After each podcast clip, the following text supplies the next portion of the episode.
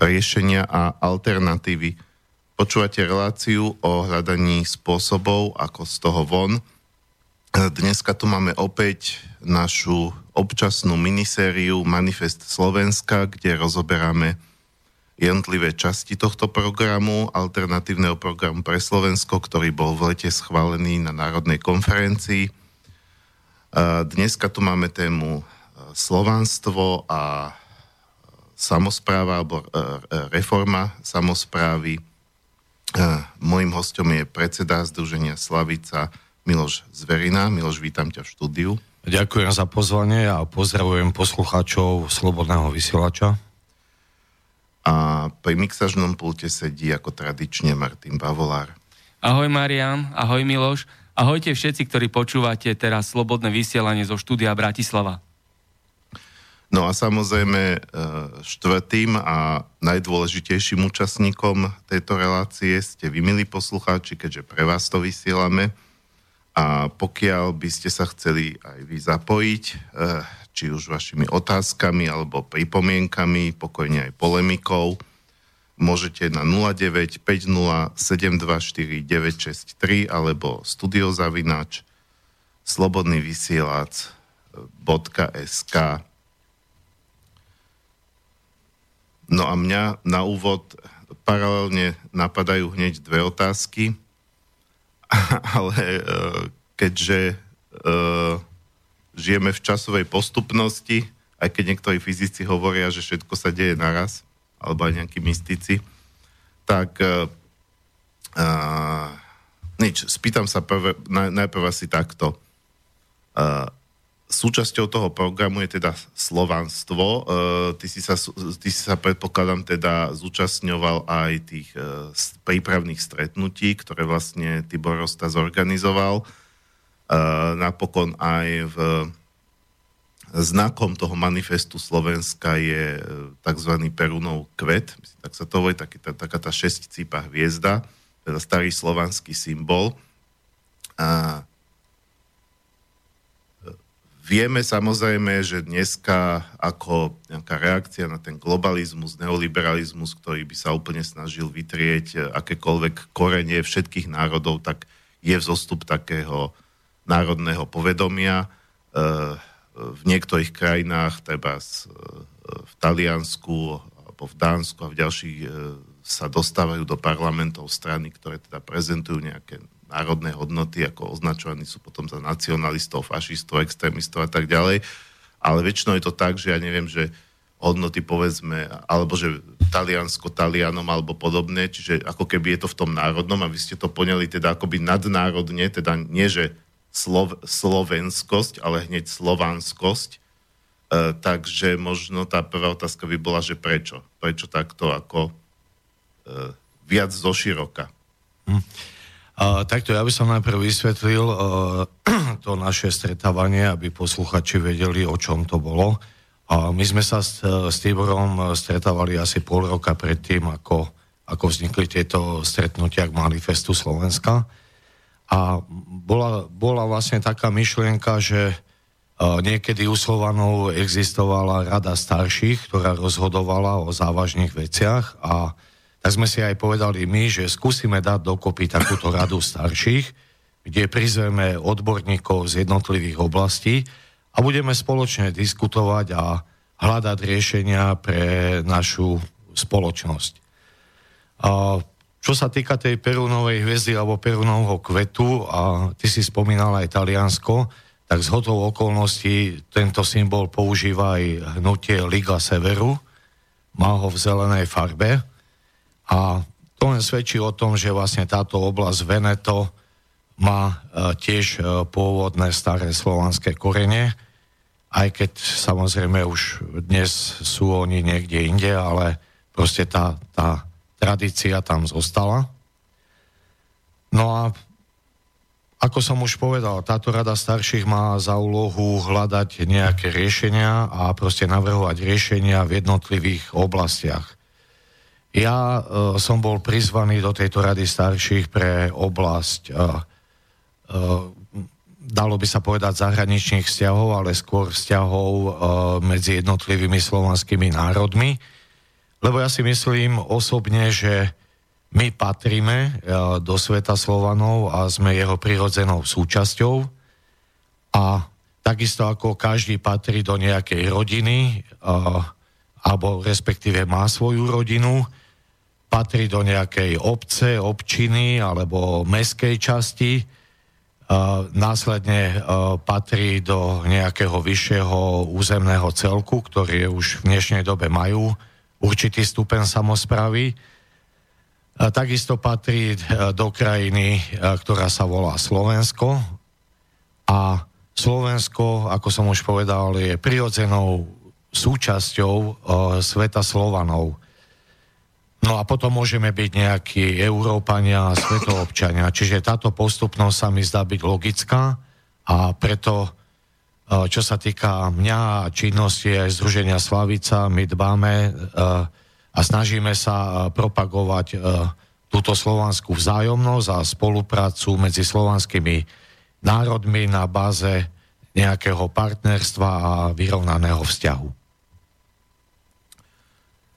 No... My tu z hodou okolností o týždeň budeme mať teda zo záznamu e, ako hostia, e, teda už som sa s ním stretol, bolo to predtočené, e, Vladimíra Kurovského, to je taký ako slovanský duchovný vodca, e, najvyšší Volch, alebo Volch, tak sa to tučím číta, ako teda pokračovateľ tej tradície.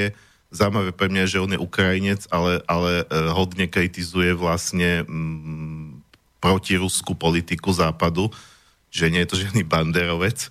A, a vlastne on vyslovil takú myšlienku, že robil som s ním potom aj rozhovor pre Zemavek, že v dnešnom svete mm, Slovania, samozrejme nie všetci, ale teda ako v zásade Slovania v tom neoliberálnom svete, ktorý sa zbláznil doslova, predstavujú akoby taký posledný ostrov zdravého rozumu, alebo tak, takých normálnych, že nie že čisto slovanských, ale všeludských hodnôt, e, ktorými by mali byť nositeľmi a že preto je dôležité, aby sa spájali. E, on to doslova povedal, že v mene záchrany ľudstva. To je ako taká poznámka. Čiže predpokladám, že aj niečo takéto tam rezonovalo u vás. S tým sa dá len súhlasiť. Samozrejme, ja som to dával ako prvý bod slovanské ponímanie sveta. Tu treba povedať, že toto ponímanie sveta bolo staročia potláčané, či už kresťanmi, alebo potom neskoršou svetskou mocou. A my proste stojíme pred neľahkou úlohou, aby sme znovu obrazne povedané oprašili tieto naše pôvodné princípy svetoponímania, spravovania spoločnosti. Ako je veľmi ťažké, lebo veľa tých zdrojov bolo zničených, znovu vypatrať všetky tieto vedomosti a múdrosti našich predkov. Ale samozrejme, ako si, si už povedal, na Ukrajine, v Rusku, a v niektorých tých rodových spoločenstvách sa tieto informácie zachovali a teraz vychádza aj hodne publikácií u východných Slovanov, kde ľudia teda môžu si tieto, môžu sa oboznámiť s týmito múdrostiami našich predkov a samozrejme my sa tiež snažíme tu na Slovensku preložiť niektoré tie publikácie do slovenského jazyka a dať ich k dispozícii našej verejnosti, aby sa mohli s tým oboznámiť. A samozrejme v druhom rade, aby mohli sa snažiť o to, aby ich zapracovali nejak do svojho, do svojho života, do svojho konania. Takže ja sa s tým e, stotožňujem a ja si myslím, že len tadiaľ vedie cesta, že sa musíme my vrátiť tým svojim koreňom, tým svojim základom, ale nemyslím tým ku koreňom do deviateho storočia, ale ku koreňom do predkresťanskej doby a samozrejme snažiť sa aplikovať tieto princípy na dnešné pomery. Takže asi toľko k tejto téme.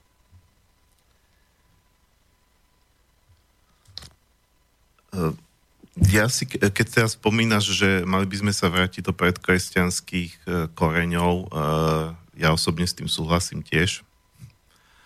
Ale všimol som si taký moment na tej národnej konferencii, keď už bola teda diskusia V rámci, tý, v rámci pléna, tak nejaký pán tam vystúpil a a povedal, že prečo sa v tom programe tak málo, alebo že sa vlastne ex, alebo menovite sa vlastne, tuším, vôbec nespomínajú kresťanské hodnoty. A e, pochopil som, že teda, pochop, pochopiteľne, že tam bolo, že, že veľa ľudí, ktorí chcú tú zmenu a aj v rámci tých ľudí, ktorí prišli na tú konferenciu, bolo, tak nazvime to, kresťansky a národne cítiacich. A možno tomu pánovi treba zajvadilo, že sa z pohľadu nejakého katolíka, že teraz sa tu nejaké pohanstvo vyťahuje a podobne.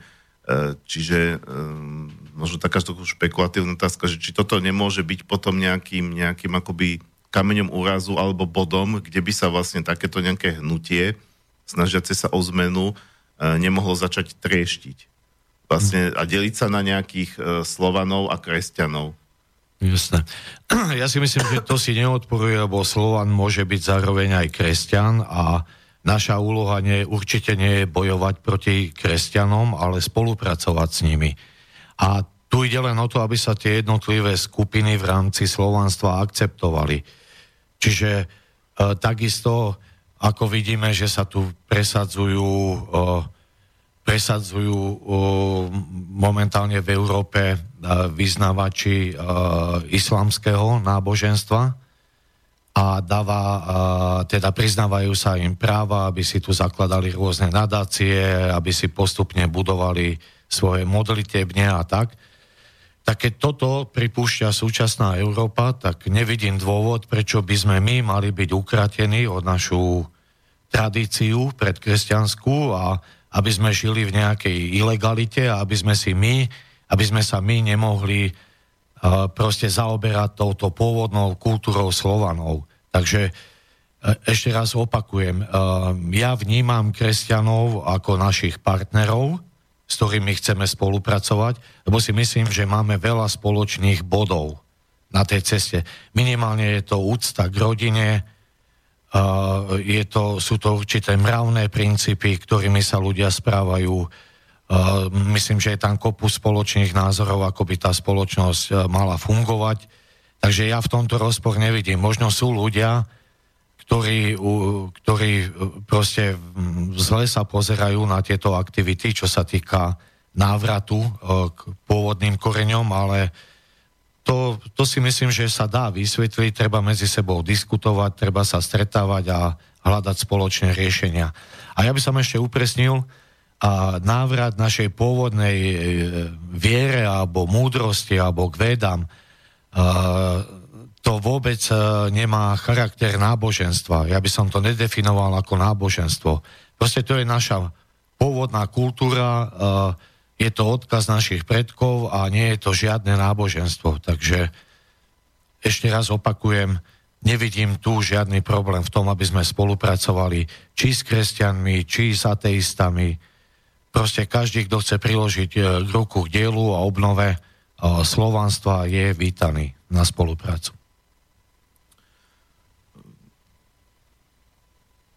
Ja si myslím, že toto je veľmi rozumné, pretože um, jednoducho, ale, ale t- takisto, takisto ako, ako ja to vnímam, tak áno, ako ne- nemôžeme zmazať tie, tie storočia kresťanstva, ktoré tu boli a ktoré sa už tiež stalo vlastne súčasťou našej tradície, keď oni hovoria, že naše tradície sú kresťanské, však áno, sú, ale sú tu ešte aj tieto staršie tradície. A ja som práve pre touto reláciou, mi, mi tak napadla myšlienka, že prečo napríklad e, v našich školách deti e, sa učia, povedzme, e, no dneska už nie je socializmus, tak aj sa oboznáme, povedzme, aj s biblickými príbehmi, oboznámia sa e, so starými gréckymi povestiami. Samozrejme, ako berie sa antika ako súčasť zase európskej tradície, že sme Európania, ale neviem o tom, že by sa učili vlastne slovanské povesti alebo slovanskú mytológiu, pardon, ktorá, ktorá predsa mm, takisto by mala byť akože súčasť toho, e, e, tie deti alebo tá generácia by sa mala vlastne vychovávať. Každé normálne spoločenstvo vlastne sa snaží tie deti viesť k tomu, aby tá tradícia v tej ďalšej generácii pokračovala. E,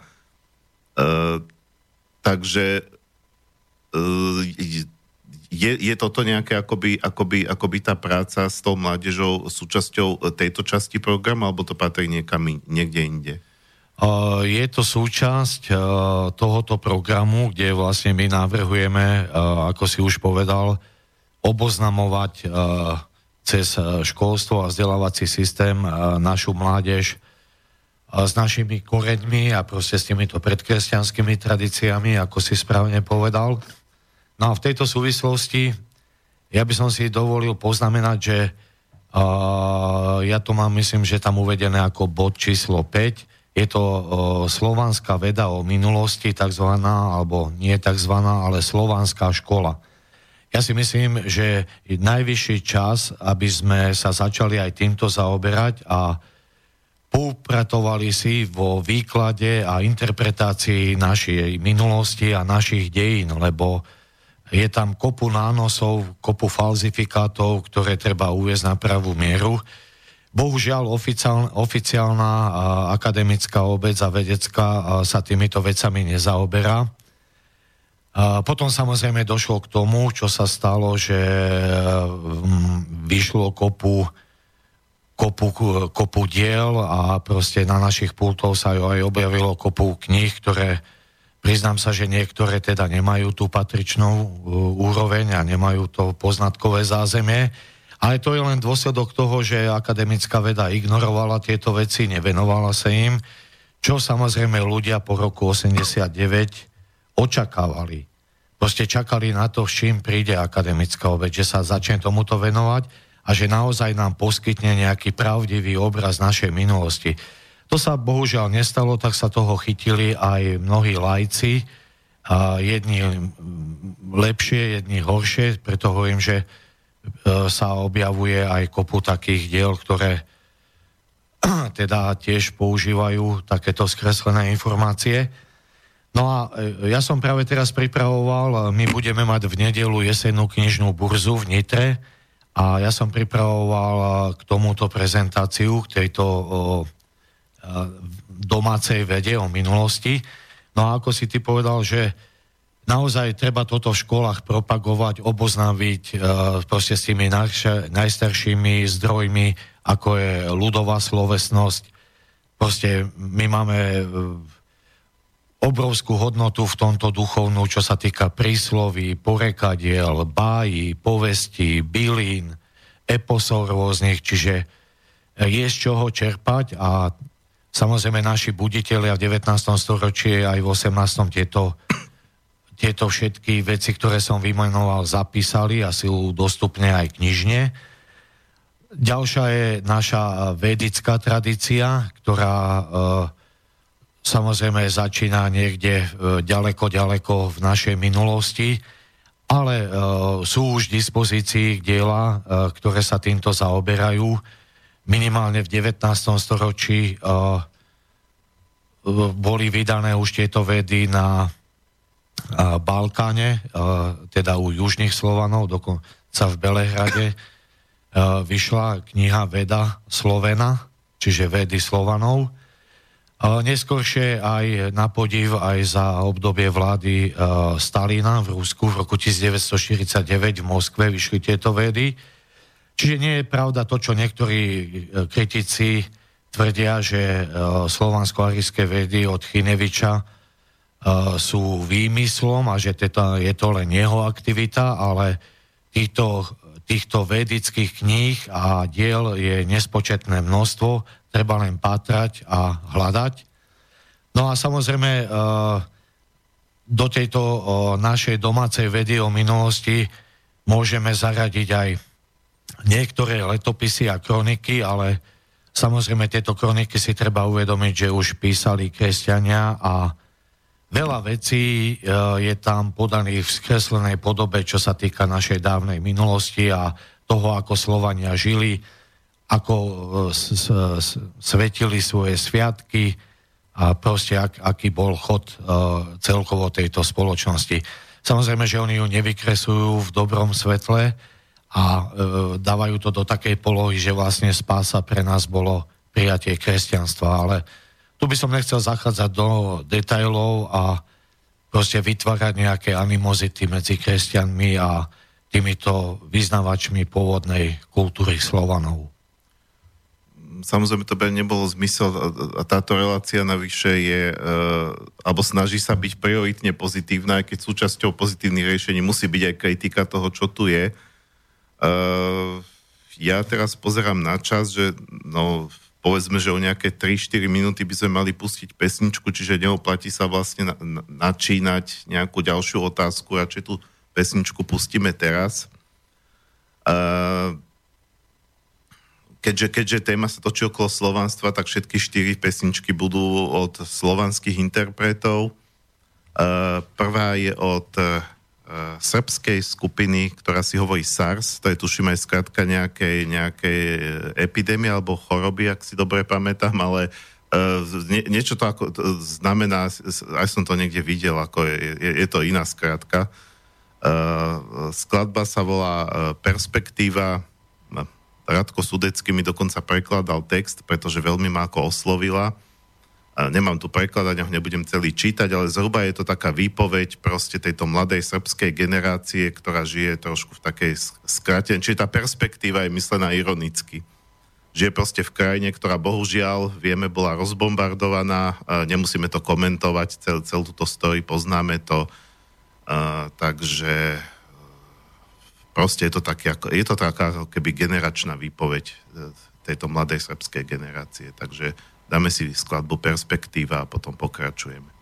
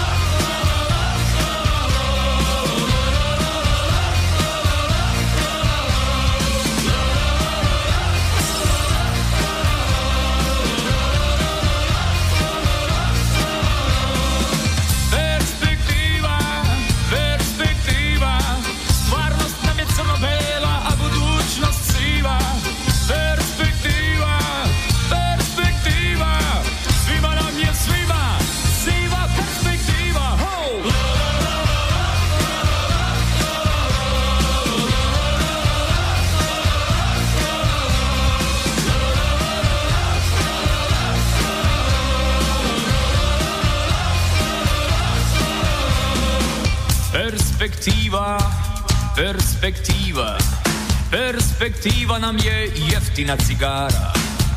Perspektíva, perspektíva, perspektíva i zrak što napiva.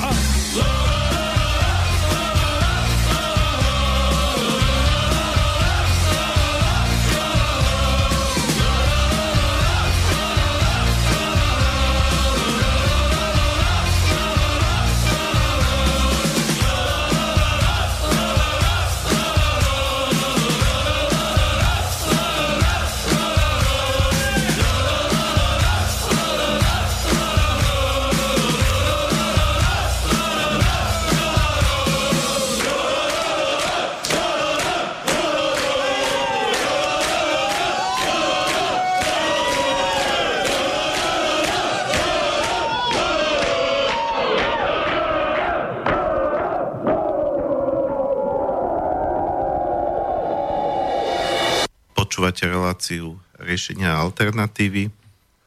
Dnes na tému Manifest Slovenska, slovanstvo a reforma samosprávy s predsedom Združenia Slavica Milošom Zverinom. A pokiaľ nechcete len počúvať, ale sa aj zapojiť do relácie, môžete na nula deväť päť nula sedem dva štyri deväť šesť tri alebo studiozavináč slobodný vysielač bodka es ká. No a ty si, Miloš, pred pesničkou spomínal, že um, tie slovanské hodnoty alebo slovanská história alebo to, čo by sme, ako sme sa aj bavili, mali, mali teda a malo by to byť úplná samoz, prirodzená samozrejmosť vštepovať aj tej ďalšej generácii, že teda nie je pravda, že sa nič nezachovalo, alebo že sa skôr nič nezachovalo, ako, ako, ako niektorí ľudia tvrdia, a tvrdia to zrejme aj zámerne istí ľudia, aby sme sa ani teda nesnažili dopatrať k nejakým našim koreňom. Z druhej strany je tu, aj to, to si naznačoval, že sú tu aj viac, aj menej seriózne zdroje a niekedy človek vlastne, keď okolo toho tak vníma, že, že povedzme jeden autor, povedzme nejakej knižky o Slovanoch sa vyjadruje kriticky voči inému autorovi.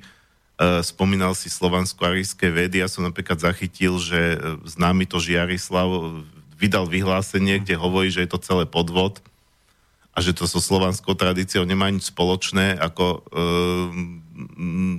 toto uvádzam ako jeden z príkladov, ale niekedy sa v tom človek ťažko orientuje.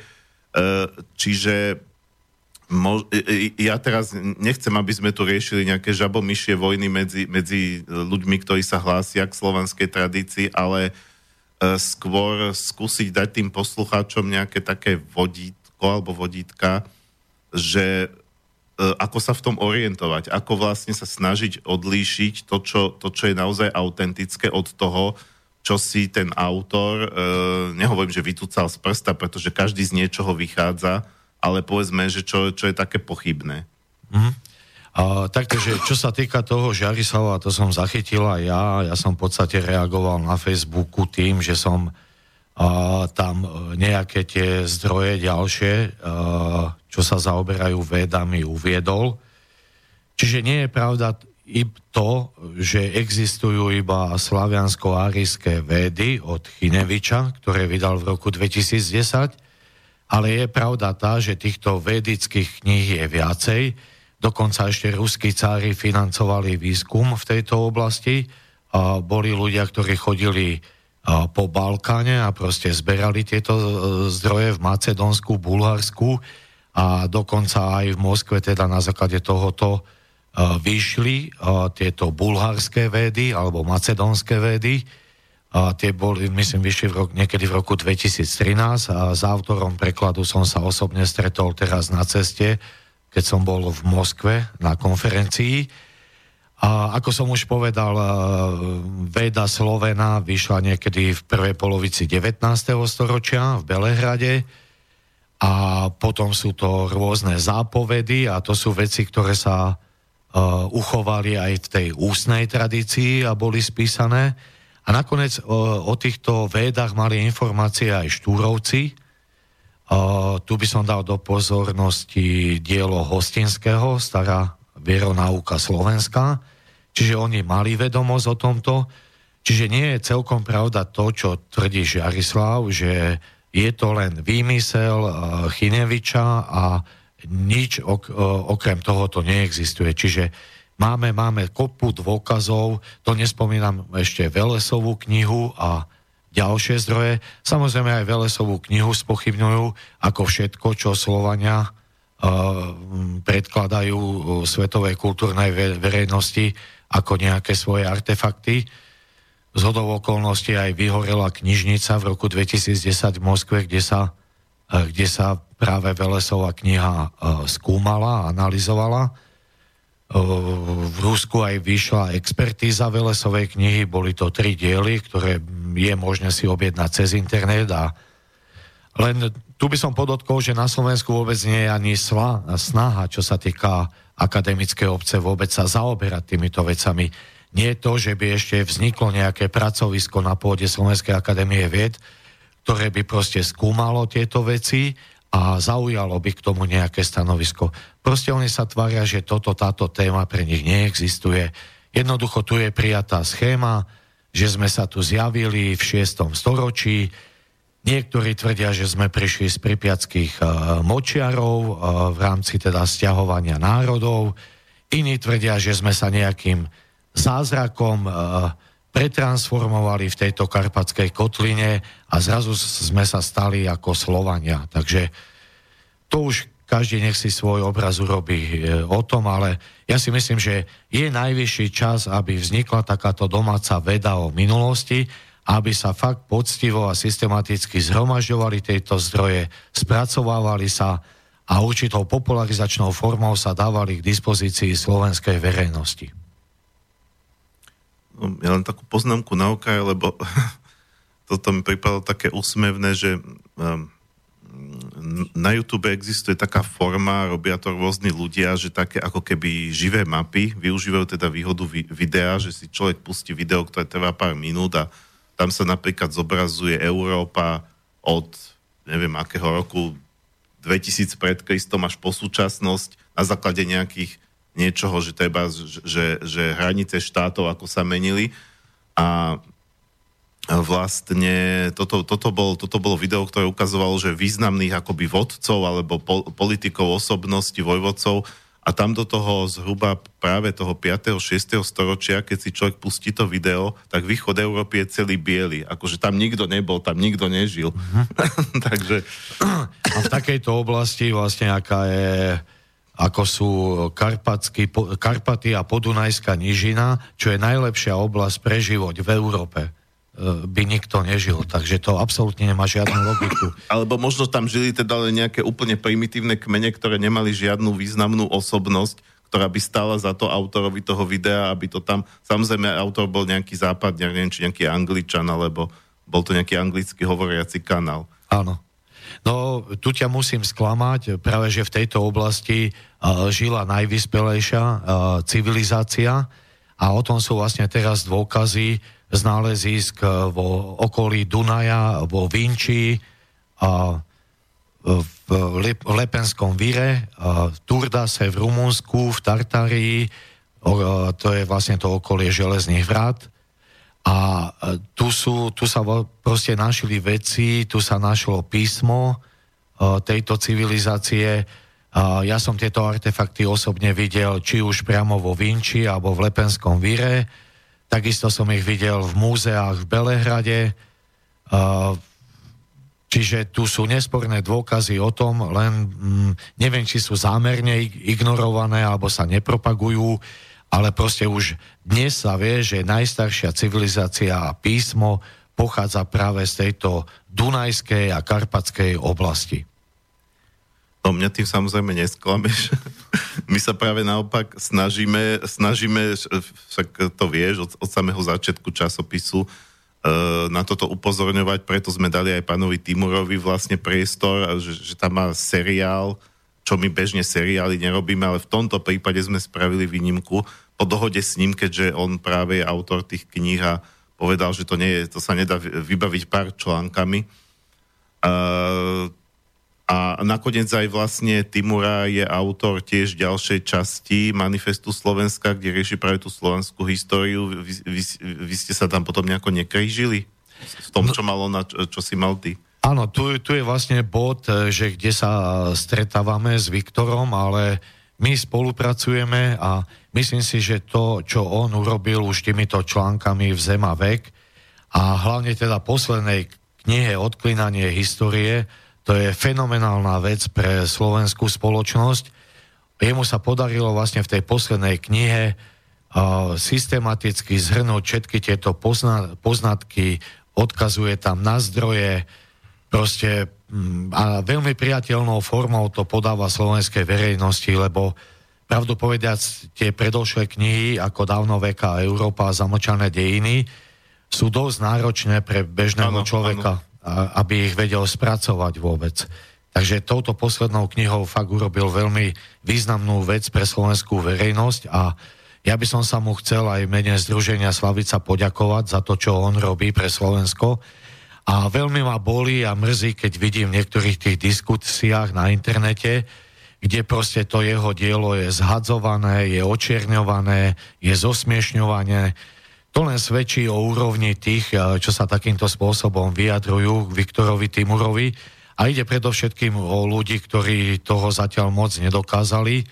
Sú to takí, takí tí noví historici, produkty týchto slovenských univerzít, ktorí v mnohých prípadoch sa vyjadrujú k slovanstvu a pritom ani na to, aby skúmali vlastne túto problematiku, by mali byť vybavení jazykovo, mali by vedieť latinsky, mali by vedieť grécky, mali by vedieť rusky, mali by ovládať viacej slovanských jazykov.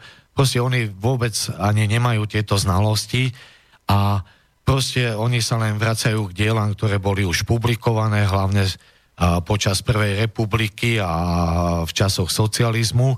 A proste len ich recyklujú a dokola, dokola e, sa publikujú tie nezmysly, ktoré, ktoré tam boli uvádzané.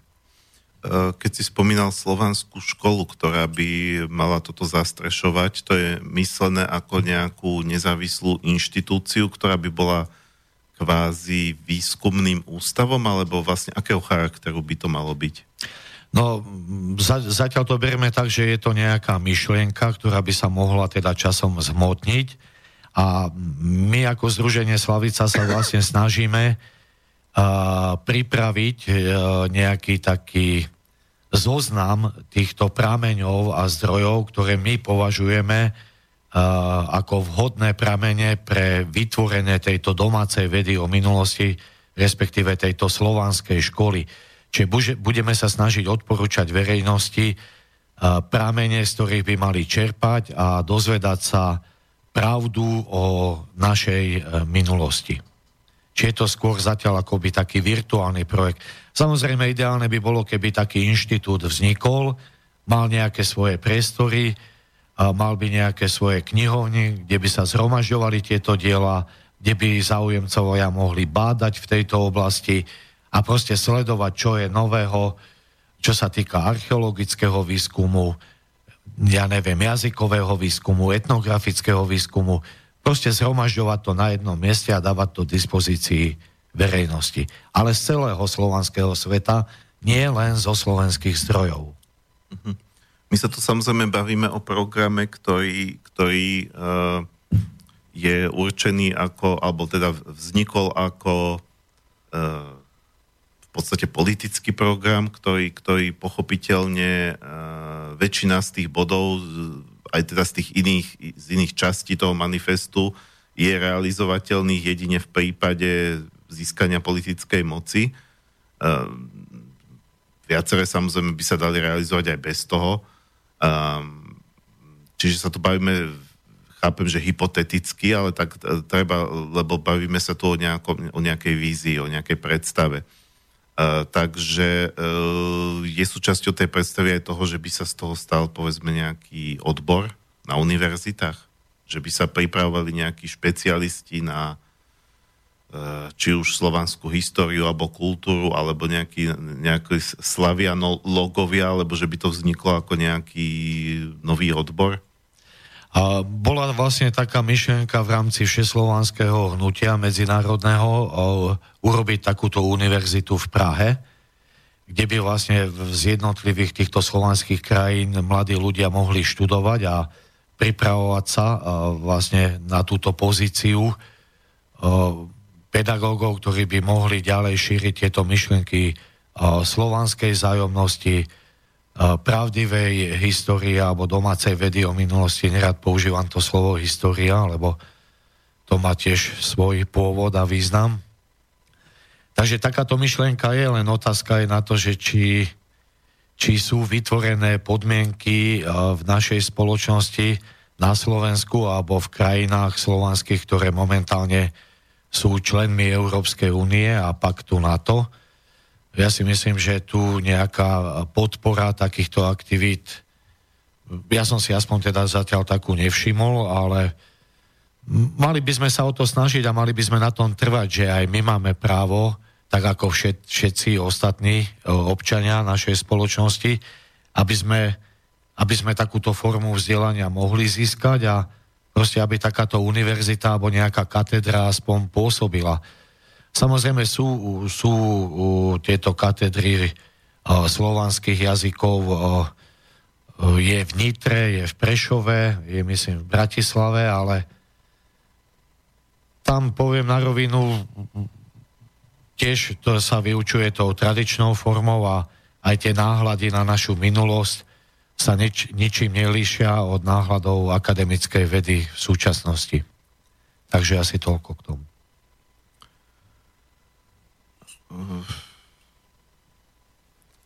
Spomenul si tu jednu vec, o ktorej teda všetci vieme, že je to, je to nehovorím, že nemožné, ale ťažko realizovateľné v podmienkach, v podmienkach na členské krajiny NATO a Európskej únie, alebo ako, ako, ako sa hovorí, e, no, ako stále tí liberáli zdôrazňujú, že euroatlantických hodnôt, že to majú byť tie naše hodnoty. A keď toto sa vlastne pretláča a, a, a zároveň teda vlastne ten slovanský svet je ako keby rozdelený, že sú tu krajiny, ktoré sú súčasťou toho e, euroatlantického západu a sú tu krajiny, ktoré jeho súčasťou nie sú, teda najmä Rusko, ale aj iné. No a e, povedzme teraz, že, že, by, e, že by teda sa tento program podariť presadilo. O, o tých spôsobov, ako by sa to dalo, e, sme hovorili vlastne hneď v úvodnej relácii tohto cyklu, kde som si teda pozval Tibora ako nielen za mediálnu oblasť, ale celkovo za ten manifest, on to ako predstavil, ako celú tú myšlienku, aj teda takú stratégiu. Tak povedz, predstavme si teda, že by sa to podarilo, ale um, čo, čo by sa potom vlastne dalo pre toto robiť z toho pohľadu? Povedzme, že by tu teda bola taká nejaká garnitúra národne slovansky orientovaná, ale, ale teda v štáte, ktorý je malý, ktorý... um, nemá takú mocenskú pozíciu, ako povedzme už nejaké Poľsko. Čo by sa potom vlastne preto to dalo robiť? No... V podmienkach, ktoré sú, kde je ten slovanský svet vlastne rozdelený takýmto spôsobom politicky.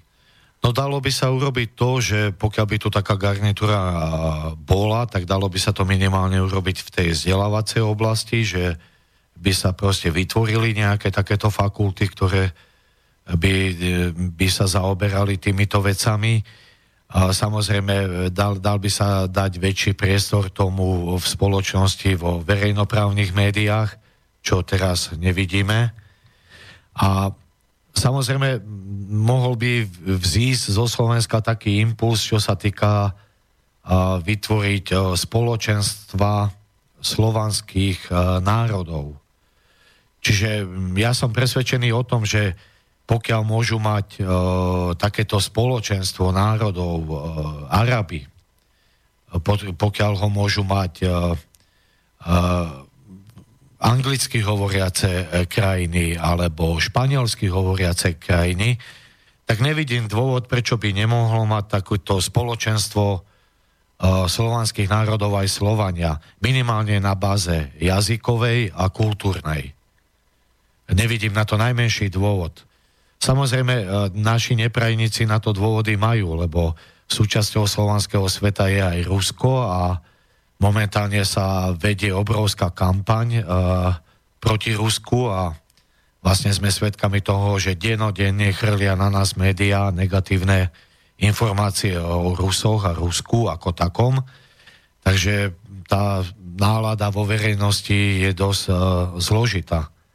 Čiže nie, nie je naklonená možno tejto myšlienke. Ale tu je o to, o to väčšia úloha, je to pre nás, ktorí proste tie informácie máme a vieme, vieme o čo sa hrá v súčasnosti, aby sme šírili e, tieto informácie o spoločnom slovanskom dome a proste ho propagovali medzi ľuďmi. Aj s tými možnosťami a prostriedkami, ktoré teraz v dispozícii máme. Takže to toľko k tej slovanskej jednote a spoločnému slovanskému domu. Chápem, že, že, že nejaká politická Slovanská únia, to je, to je v tejto chvíli asi no, nehovorím, že, že, že, že sa to nemôže niekedy stať, ale bolo by to veľmi zložité. Uh, ale vlastne takto sa spýtam, do, uh, keďže ty sa tejto oblasti venuješ, uh, do akej miery vôbec, uh, um, keďže samozrejme najväčší slovanský štát sú Rusi, alebo tá Ruská federácia,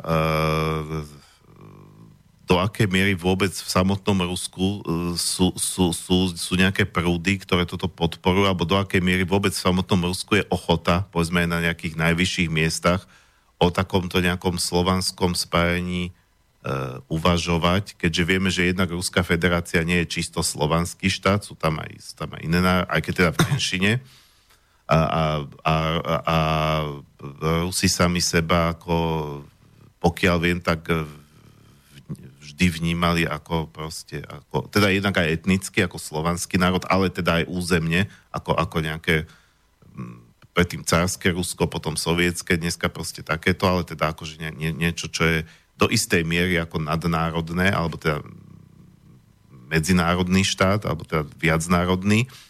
A zároveň teda vidíme, že Rusko je aj globálny hráč, ktorý vlastne spolupracuje aj s azijskými krajinami, hej, sú tam krajiny BRICSu a rôzne tieto iné, že vlastne hrá to politicky na viaceré strany. Pochopiteľne, pretože sa snaží presadiť nejakú myšlienku toho multipolárneho sveta, kde by teda už skončila tá hegemonia tej, tej jednej krajiny. Tak do akej miery vlastne v samotnom Rusku sú tieto myšlienky aktuálne? Pretože bez ich účasti asi, tak dá sa samozrejme vytvoriť aj niečo nejaká v rámci strednej Európy, ale by to bolo, malo by to asi celkovo inú váhu, či, či s Ruskom alebo bez Ruska. Hm. Čo sa týka tej strednej Európy, tu vlastne môžeme tú vé štyri vnímať trošku ako taký nejaký, také nejaké spoločenstvo.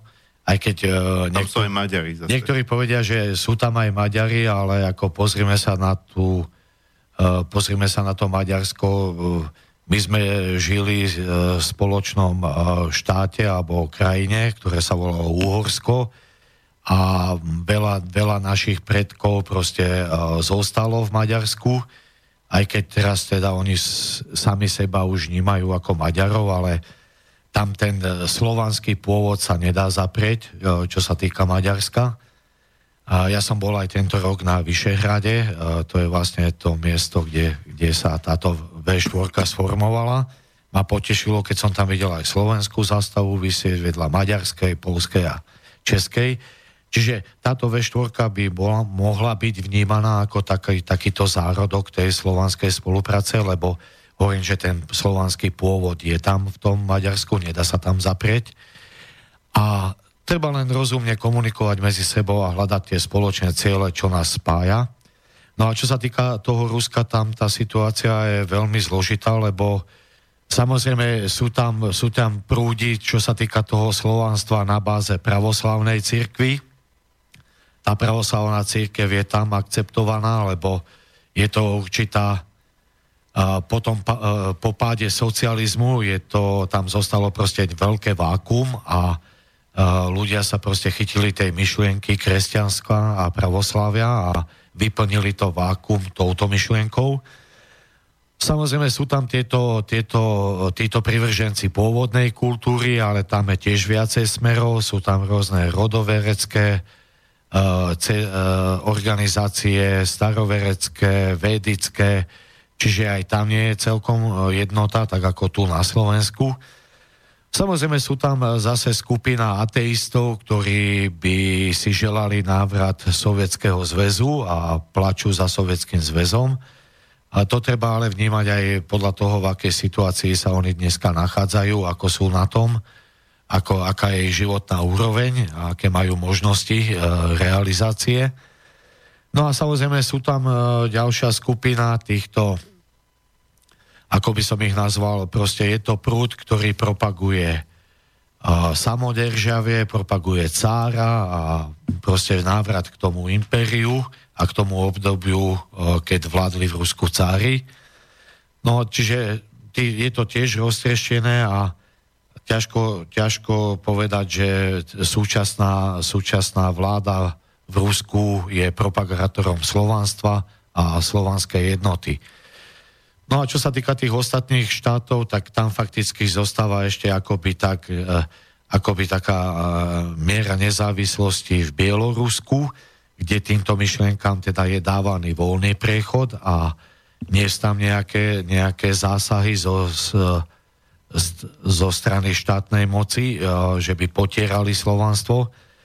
No a čo sa týka Ukrajiny, to je kapitola sama o sebe, k tomu ja sa vyjadrovať nebudem a Balkán tiež myslím, že už veľakrát tu bol rozobraný, čiže tá situácia je nelichotivá, ale ja si myslím aj napriek tomu, že mali by sme sa snažiť vytvoriť tú spoluprácu, ten slovanský dom, aspoň na báze jazykovej a kultúrnej. Čo si myslím celkom reálne. Uh, pokiaľ by teda bola tá vôľa... Uh...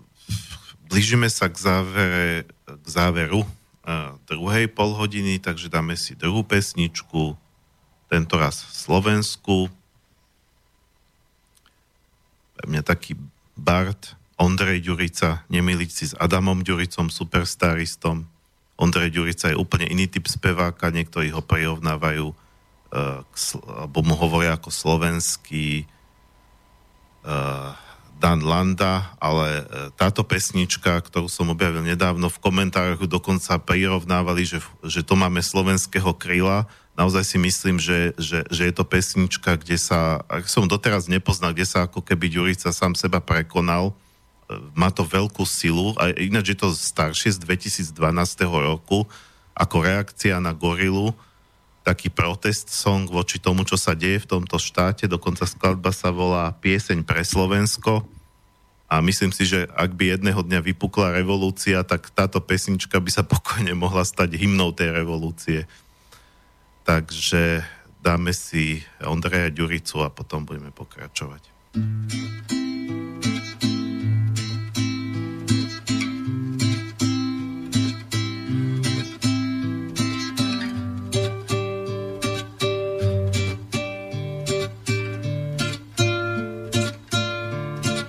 Zradená krajina zatvára oči, pravda je kúpená, poslušne mlčí. Zlodeji tancujú, schovaní v opere, valčíkom zakryjú, kto koľko zoberie. Za vlasti zradou stojí klpko hadov a cesty vedú do najvyšších hradov. Z luxusnej mafie tak trochu spasie, stali sa vážení, zákonom strážení. Hrá, kto vlastne hrá tú špinavú hru s osudom ľudí a krajiny? Zlá pravda je zlá, to najvyššia moc klame a zakrýva zločiny. Hrá, kto vlastne hrá tú špinavú hru s osudom ľudí a krajiny? Zlá pravda je zlá, to najvyššia moc klame a zakrýva zločiny.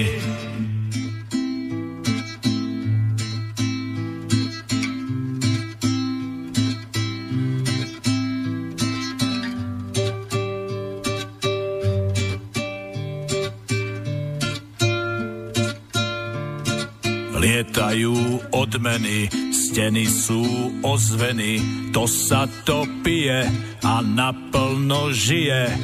Na úkor národa, na účet krajiny, len čo nás predajú, vrhnú sa na iných. Chce sa mi plakať a chce sa mi strieľať, mám záhradu plnú divokých zvierat, z nesmelých pánov vyrástli opice, národ má zaplatiť výsledok rovnice. Hrá, kto vlastne hrá tú špinavú hru s osudom ľudí a krajiny? Zlá pravda je zlá, to najvyššia moc klame a zakrýva zločiny. Hrá, kto vlastne hrá tú špinavú hru s osudom ľudí a krajiny. Zlá pravda je zlá, to najvyššia moc klame a zakrýva zločiny. Nás zrádzali, roky nás klamali, svedomie nehryzie, nikdy ho nemali. Pod svetlom kamery, čistý a s krídlami, za rohom zlodeji, zbytý a špinavý. Nám stačí málo, len žiť v slušnej krajine.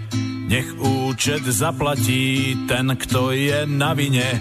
Zákon je zákon, bolo by zdvorilé nedať si vlastnú zem ukradnúť gorile. Hrá, kto vlastne hrá tú špinavú hru s osudom ľudí a krajiny. Zlá pravda je zlá, to najvyššia moc klame a zakrýva zločiny. Hrá, kto vlastne hrá tú špinavú hru s osudom ľudí a krajiny. Zlá pravda je zlá, to najvyššia moc klame a zakrýva zločiny. Počúvate reláciu Riešenia a alternatívy. Dnes na tému Manifest Slovensko, slovanstvo a reforma samosprávy s Milošom Zverinom ako hosťom, a pokiaľ teda nechcete len počúvať, ale sa aj zapojiť vašimi či už otázkami alebo komentármi, môžete buď telefonicky na nula deväť päť nula sedem dva štyri deväť šesť tri alebo e-mailom na studiozavináč slobodný vysielač bodka es ká. A máme tu prvý mail. Áno, posluchačka Mária napísala svoj názor, komentár. Dobrý deň, ďakujem, za, ďakujem vám za vašu prácu, som na vás hrdá. Ľudia vo voľbách by mali voliť proslovenských kandidátov. Naša rodina to robí. Pozdravuje vás Mária. Ďakujeme. No tak pozdravujeme aj my. To, to, to, teda, uh...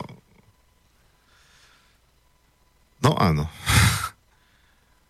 Otázka je teraz, že uh, či ten proslovenský kandidát aj teda má nejakú predstavu, hej, že či, či to môže mať nejaké hodnoty, niečomu sa hlásiť, ale, ale nemusí mať nejak, nejaké know-how alebo nejakú predstavu, že vlastne ako to, ako to zrealizovať. A, a práve ten Manifest Slovenska, keď nie, nie je bezchybný a nie je ideálny, tak to nemôže byť nič. Dokonca na tej národnej konferencii boli aj kritické pripomienky voči tomu. Uh, ale je to niečo ucelené, čo, čo akože je pre mňa fascinujúce, že sa teda ako viacej ľudí na to ako dalo, uh, dali hlavy dokopy a išli na to racionálne, nie teda, že, že nejako ideovo. A uh, keď si vezmite, že väčšina kandidátov dneska vlastne ponúka len čisto prázdne frázy, ako ja som si všimol, že teraz aj pred týmito komunálnymi voľbami ako všetci kandidáti, alebo teda tí hlavní kandidáti na bratislavského primátora v podstate nič, nič nevie, nepovedia konkrétne. Povedal, že milujem Bratislavu a vyrieším Bratislavu a, a, a viem ako na to, ale nepovie už ako na to. Áno. že... To máme aj v Nitre podobne. No určite, tak ja ako bratislavčan sledujem, sledujem teda hlavne Bratislavu, ale určite si viem predstaviť, že to je takto všade. No. A my sa tu teda bavíme o programe, ktorý samozrejme vychádza z tých e, slovenských alebo až slovanských koreňov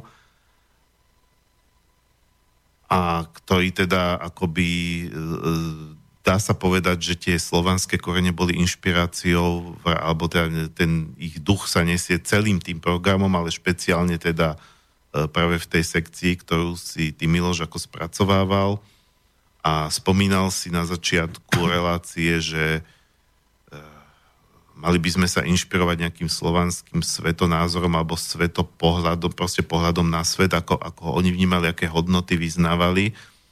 A možno by bolo dobré povedať e, o týchto hodnotách alebo o tomto náhľade na svet niečo konkrétnejšie. E, v, čom, v čom sa to povedzme líši, e, kde sú tie zásadné body, v ktorých sa to líši povedzme od toho svetonázoru neoliberálneho, ktorý dneska vlastne prevláda v tej, minimálne teda v tej e, časti sveta, ktorá si hovorí civilizovaná. Hm.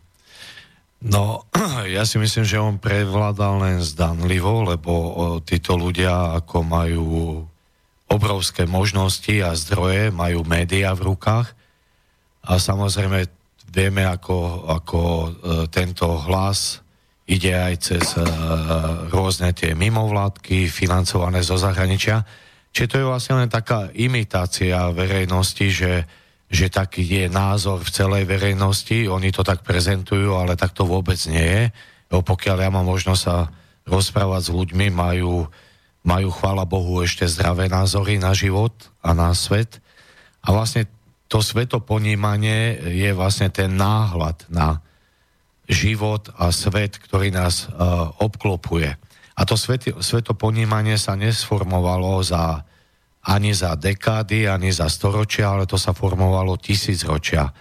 Čiže pre nás to má obrovskú hodnotu, pokiaľ uh, teda máme možnosť skúmať uh, toto svetoponímanie Slovanov a môžeme sa od neho učiť a inšpirovať pre dnešnú dobu. Čiže ešte raz opakujem, sa toto nevzniklo za pár rokov, ale vyvíjalo sa to tisícročia, čiže o to väčšiu hodnotu to má. A samozrejme, kde sa o tom niečo dozvedieť alebo podobne, tak hovorím, treba si zaobstarať aj literatúru k, tým, k tejto problematike.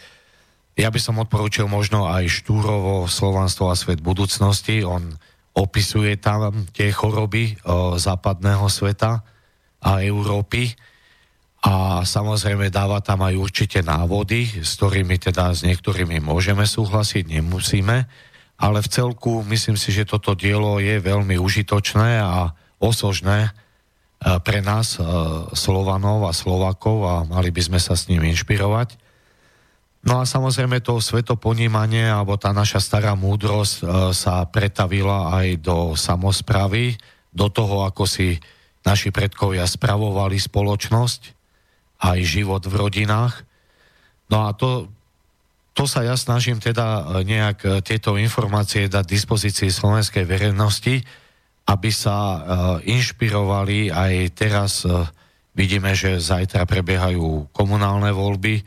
Ja už teda nerobím žiadne kortešačky pre nikoho, ale myslím si, že ľudia, tak ako bolo už v minulosti povedané, mali by podrobiť tých kandidátov proste takému skúmaniu, že akí sú to ľudia, či majú rodiny, aký majú vek, ako pôsobia vo svojom okolí, lebo na tej komunálnej úrovni si myslím, že sa to v celku dá urobiť a ten stupeň samosprávy je tam.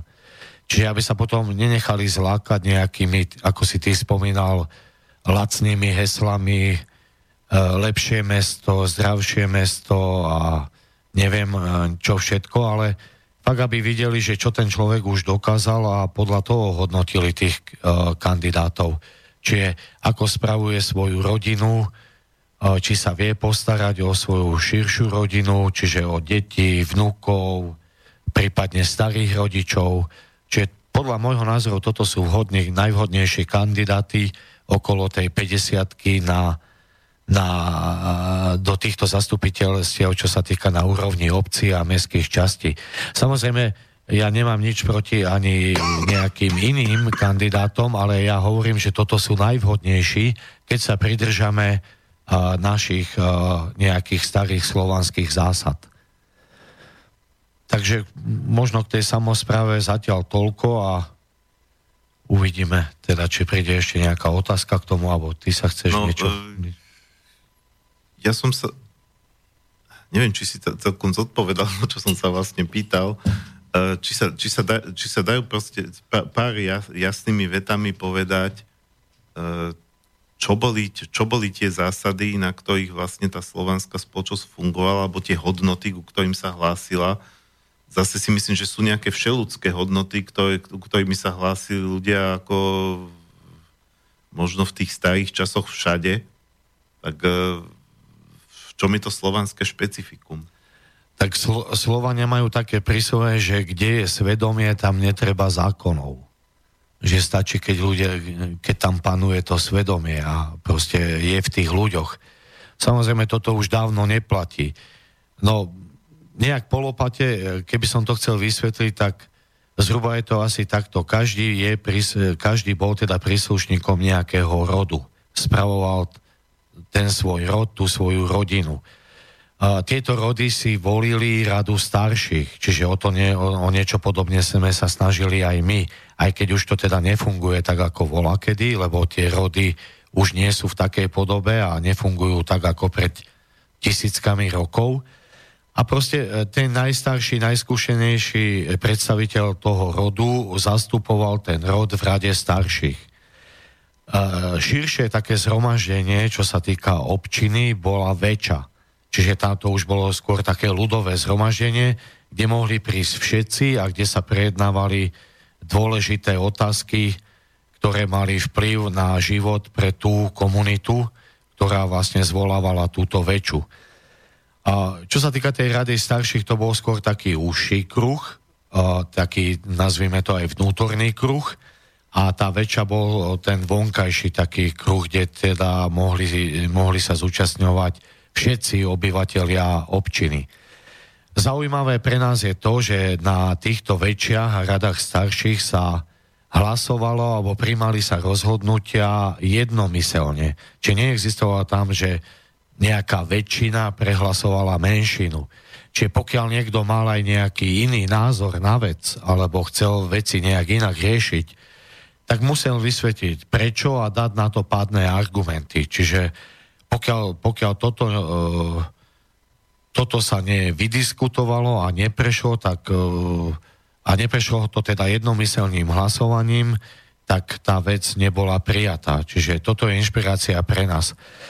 Čiže to je, čo sa týka tej, toho spravovania tej komunity a tie kritériá, ja som už povedal, v minulosti to bolo tak, že ten človek by mal mať zhruba okolo tej päťdesiatky, mal by sa starať o svoje deti, prípadne vnúčata a mal by sa ešte starať o svojich rodičov, mal by pochádzať z tej zeme, kde teda kandiduje alebo sa uchádza o ten post.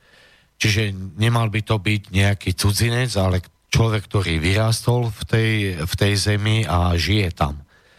A samozrejme mal by, mal by pre tú spoločnosť niečo robiť, buď teda už ako nejaký, v minulosti bolo teda buď nejaký remeselník, poľnohospodár alebo zastával nejaké iné významné postavenie, aby ľudia proste vedeli zhodnotiť, či sa hodí na, na tú funkciu, alebo sa nehodí. Čiže toto sú také polopate povedané nejaké základné uh, kritériá a inšpirácie pre nás do súčasnosti. Uh, dobre, uh, toto som mal aj ja doteraz taký, taký pocit, uh, uh, aj keď teda nezaoberám sa to problematikou do takej, do takej hĺbky ako ty, alebo teda neštudujem zďaleka toho toľko, ale s tým, čo som sa ja stretol, povedzme, že snažím sa v tej problematike orientovať tak, že sa, sa rozprávam s ľuďmi, ktorí sa v nej orientujú, uh, lebo nemám, povedzme, ani toľko času na nejaké samoštúdium, že, že som sa stretol viacka s takým názorom, ty si spomínal práve ten, ten konsenzus v podstate, že mali s tým všetci, že, že vlastne a, taká tá západná alebo anglosas, anglosaská mentalita je skôr taká tá konkurenčná, že teda vyhrať aj ten politický boj tak, že vlastne my sme tu nejaká skupina, ktorá má nejaký názor a my ako keby prevalcujeme alebo zvíťazíme nad názorom niekoho iného, pretože presvedčíme väčšinu a táto odhlasuje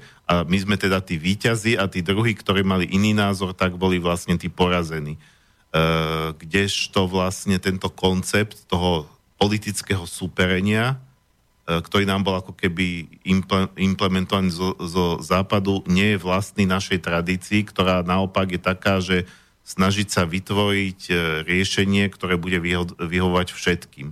Čiže vlastne nebudú tam potom nejaké rozpory alebo takéto niečo, že uh, čo teoreticky môže nastať, že, spo- že spoločenstvo, ktoré má povedzme sto členov, tak päťdesiatjeden je za niečo a štyridsaťdeväť, čo je takisto skoro polovica, je proti tomu, no ale o jeden hlas viac a už, už vlastne tých štyridsaťdeväť musí akoby sklapnúť a, a vlastne sa tomu prispôsobiť. E, potom vlastne z toho vyplýva taká kacierská myšlienka z pohľadu možno nejakých ľudí, ktorí si myslia, že spoločnosť musí sa väčšine riadiť len, alebo teda tak, že spoločnosť musí vyzerať tak, ako ja som sa ja do nej narodil. E, že, že nie sú otvorení nejakým, uvažovať o nejakých iných konceptoch. Tak teda tá myšlienka, že či vôbec z nášho pohľadu toho, že keď sa chceme vrátiť k nejakému správaniu spoločnosti, ktoré by bolo pre nás prirodzené a vychádzalo z našich tradícií, či by sme vôbec nemali, či by sme nemali teda uvažovať o takom, že, že úplne zrušíte politické strany a tento systém vlastne nejakých názorových skupín, ktoré, ktoré ako súperia zo seb, medzi sebou. A v konečnom dôsledku je to celé divadlo, keď človek začne nad tým pozerať hlbšie, lebo tak či tak je to vlastne nejaký, nejaký fiktívny alebo fingovaný súboj, pretože za, za tými stranami aj tak, sú vlastne aj tak tie isté kruhy a ľudia sú potom frustrovaní, že teraz sme zvolili tých druhých a je to také isté, ako keď tak... Či vlastne by nebolo rozumné vlastne tie politické strany úplne zrušiť, ale potom čím to nahradiť? Ako, ako týmto princípom by sa mohol radiť celý štát, ktorý má povedzme, ja som povedal, že Slovensko je malý štát, ako päť a pol milióna, ale v porovnaní s tými občinami alebo nejakými spoločenstvami pred tými stáročiami, tisícročiami, päť miliónov to bola, to bola obrovská masa v, v, to, v tých časoch. Či, či, či, či sa aj takéto nejaké väčšie celky by dali takýmto princípom spravovať, že teraz my všetci sa tu dohodneme že, a dosiahneme nejaký konsenzus. Ja si myslím, že uh, ono by sa to postupne dalo zaviesť do tej spoločnosti. Samozrejme, nedá sa to urobiť zo dňa na deň, lebo ten systém je nejak uh, nastavený.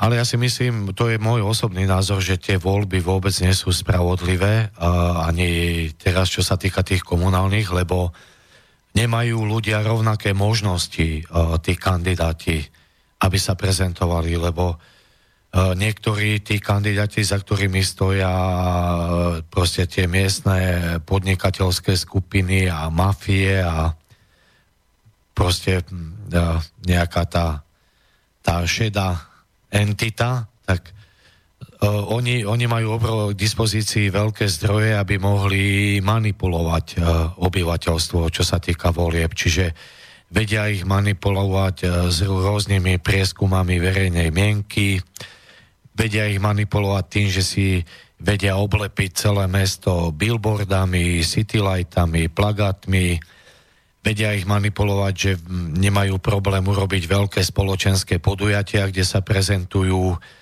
Vedia ich manipulovať, že obchádzajú domy dôchodcov, kde im rozdávajú rôzne balíčky, potravinové a neviem čo.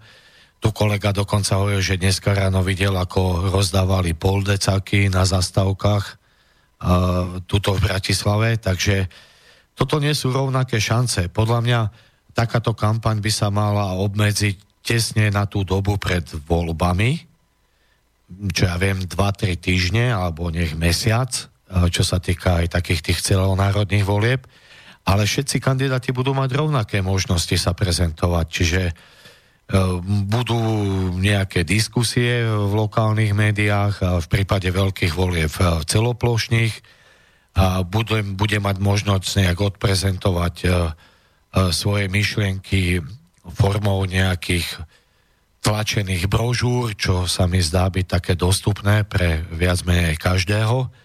A dosť, proste viacej, viacej by som neumožnil. A takisto by som zrušil tieto prieskumy verejnej mienky, lebo to je podľa mňa taká najťažšia manipulácia ľudí, že už dopredu im dávajú návod, že kto má šancu, potom ľudia sa podľa toho správajú, že a tak hen toho radšej voliť nebudem, lebo v prieskume bol niekde na siedmom mieste, čo vôbec nemusí byť tak, takže Ja by som tieto prieskumy verejnej mienky zrušil. Proste by to nefungovalo.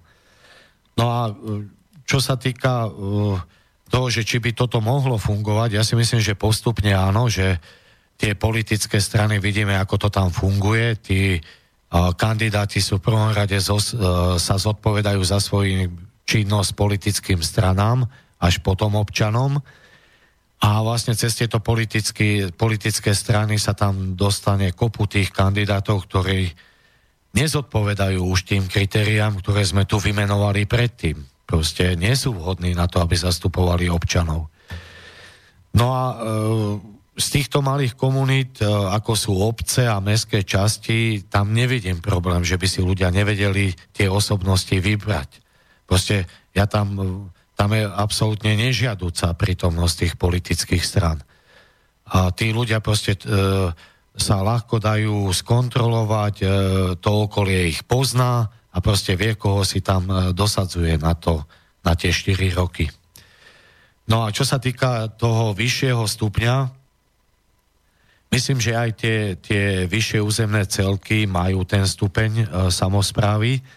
A samozrejme, tam, treba, tam by som okrem tejto uh, územnej, uh, z tohto územného hľadiska bral do úvahy aj určité profesné hľadisko, čiže aj, uh, aj by som zapojil do toho tieto profesné samosprávy, že by si mohli proste nominovať uh, nejakých ľudí, čo sa týka aj parlamentu.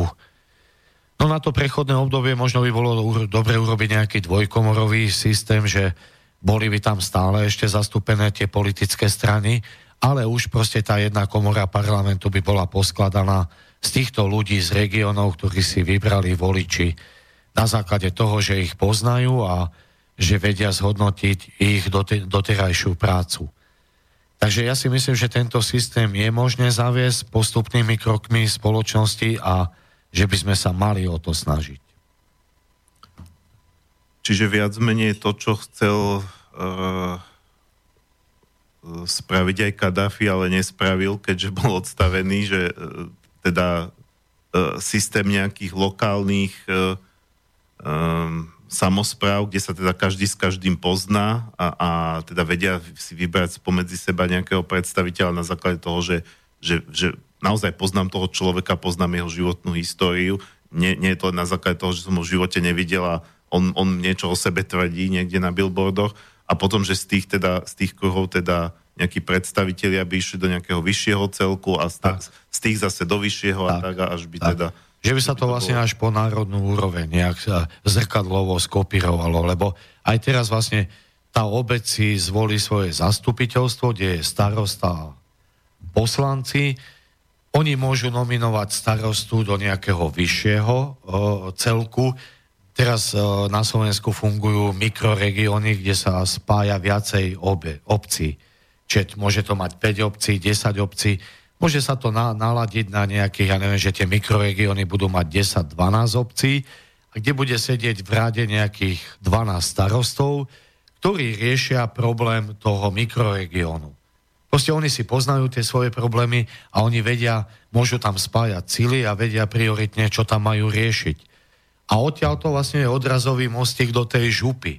Oni môžu nominovať jedného svojho zástupcu do župy, takisto nejaké tie profesné organizácie môžu tam nominovať svojich zástupcov. A takto sa to vlastne dá poskladať až po úroveň celonárodnú. Len treba samozrejme prizvať tomu odborníkov a porozmýšľať, ako by to mohlo fungovať, aby to bolo spravodlivé a dobré riešenie. Tých profesných organizácií je, je dosť veľa, dokonca tak, že, že povedzme, že tá profesia má tých organizácií viac. Uh, tak neviem, akože kto by to potom určoval, že ktorá z nich, alebo... No, preto hovorím, že bolo by treba ako prizvať nejakých odborníkov, lebo sú lekári, sú právnici, sú strojári, takže ako tých, tých odborností je veľa a niektoré sú príbuzne viac, niektoré menej. Takže ja si myslím, že keby si odborníci k tomu sadli, vedeli by to naladiť, proste aby tam bolo aj to územné zastúpenie, aj to územné hľadisko a aby tam bolo aj to profesné hľadisko zohľadnené. Myslím si, že to by bola taká najlepšia kombinácia, čo sa týka toho spravovania spoločnosti.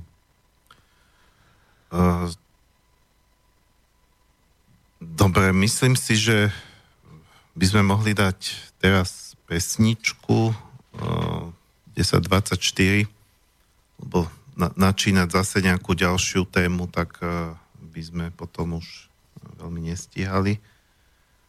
Takže tretia skladba bude od ruskej folk metalovej a kapely Kalevala. Volá sa to Nagrenuli. Pre mňa je fascinujúce v rámci ruskej hudobnej scény, že um, ako oni teda hrajú rôzne hudobné štýly, tak ako povedzme aj slovenské, ale, ale uh, tie najznámejšie kapely v, ako, v, v akomkoľvek hudobnom štýle vychádzajú zo slovanských koreňov, že tá hudba, pozrite, ten metal nevznikol, vznikol na západe, ale oni tomu dávajú tie ruské korene, akože je to vlastne, akýkoľvek ten žáner je inšpirovaný ich pôvodnou národnou hudbou. A toto je vlastne prípad aj Kalevaly, takže skladba Nagranuli a po nej pokračujeme.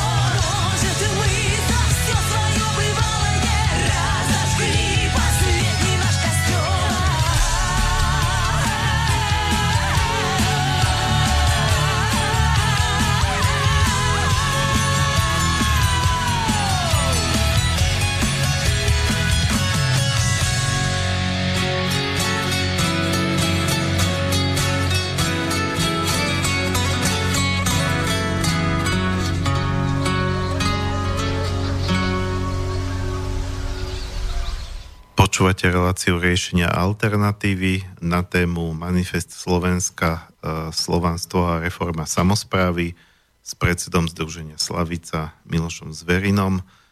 Sme v poslednej polhodinke, ale stále je tu príležitosť na otázky alebo poznámky, komentáre. Ak teda máte tú potrebu, môžete buď telefonicky na nula deväť päť nula sedem dva štyri deväť šesť tri alebo e-mailom na studio zavináč slobodný vysielač bodka es ká.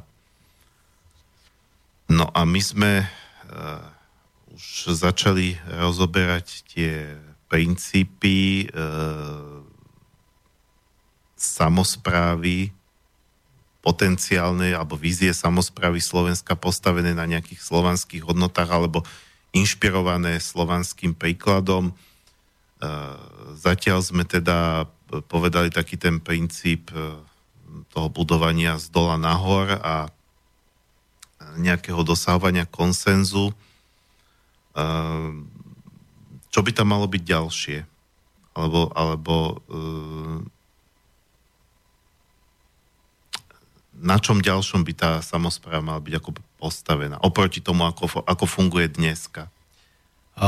Ja si myslím, že taký najdôležitejší fakt alebo taká najdôležitejšia vec v tomto je hľadať osobnosti medzi sebou.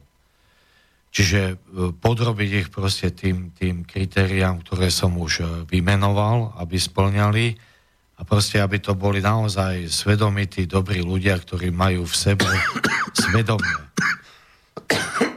Čiže to sa mi zdá byť také najdôležitejšie, lebo pokiaľ nebudeme mať, a samozrejme okolo týchto ľudí nájsť takých ľudí, okolo ktorých sa dá proste združovať a majú svoju prirodzenú autoritu v okolí a ľudia im dôverujú, lebo ten stav je taký, že vlastne tento systém ťaží z toho, že ľudia nedôverujú už ničomu a jednoducho k voľbám chodí už polovica ľudí, už nechodí sto percent ako bola kedy, alebo deväťdesiatpäť percent.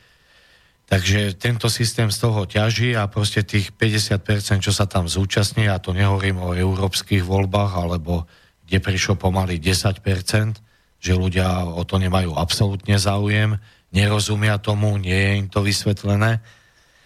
Takže z tohto pohľadu, hovorím, je pre mňa dôležité hľadať osobnosti medzi sebou a proste hľadať ich na základe týchto kritérií, ktoré tu boli povedané. A samozrejme celé by to malo potom späť k tomu, že by vznikol, vznikol ten, tá krajina, alebo ten štát, alebo to spoločenstvo by volalo takú formu, ktorá sa podobá tej staroslovenskej države, ktorá tu fungovala ešte pred zavedením kresťanstva. Čiže to by mal byť taký konečný cieľ. Samozrejme, treba propagovať uh, veci, čo sa týkajú našej pôvodnej kultúry, aby sa s tým ľudia oboznamovali, aby proste nedali na nejaké reči, že to, sú, to je novopohanstvo a to je škodlivé a to je neviem aké.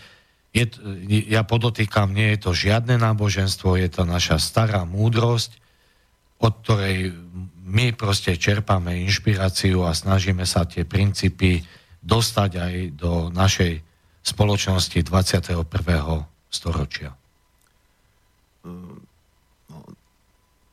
Ono dneska uh, viacerí ľudia hovoria alebo vyslovujú názor, že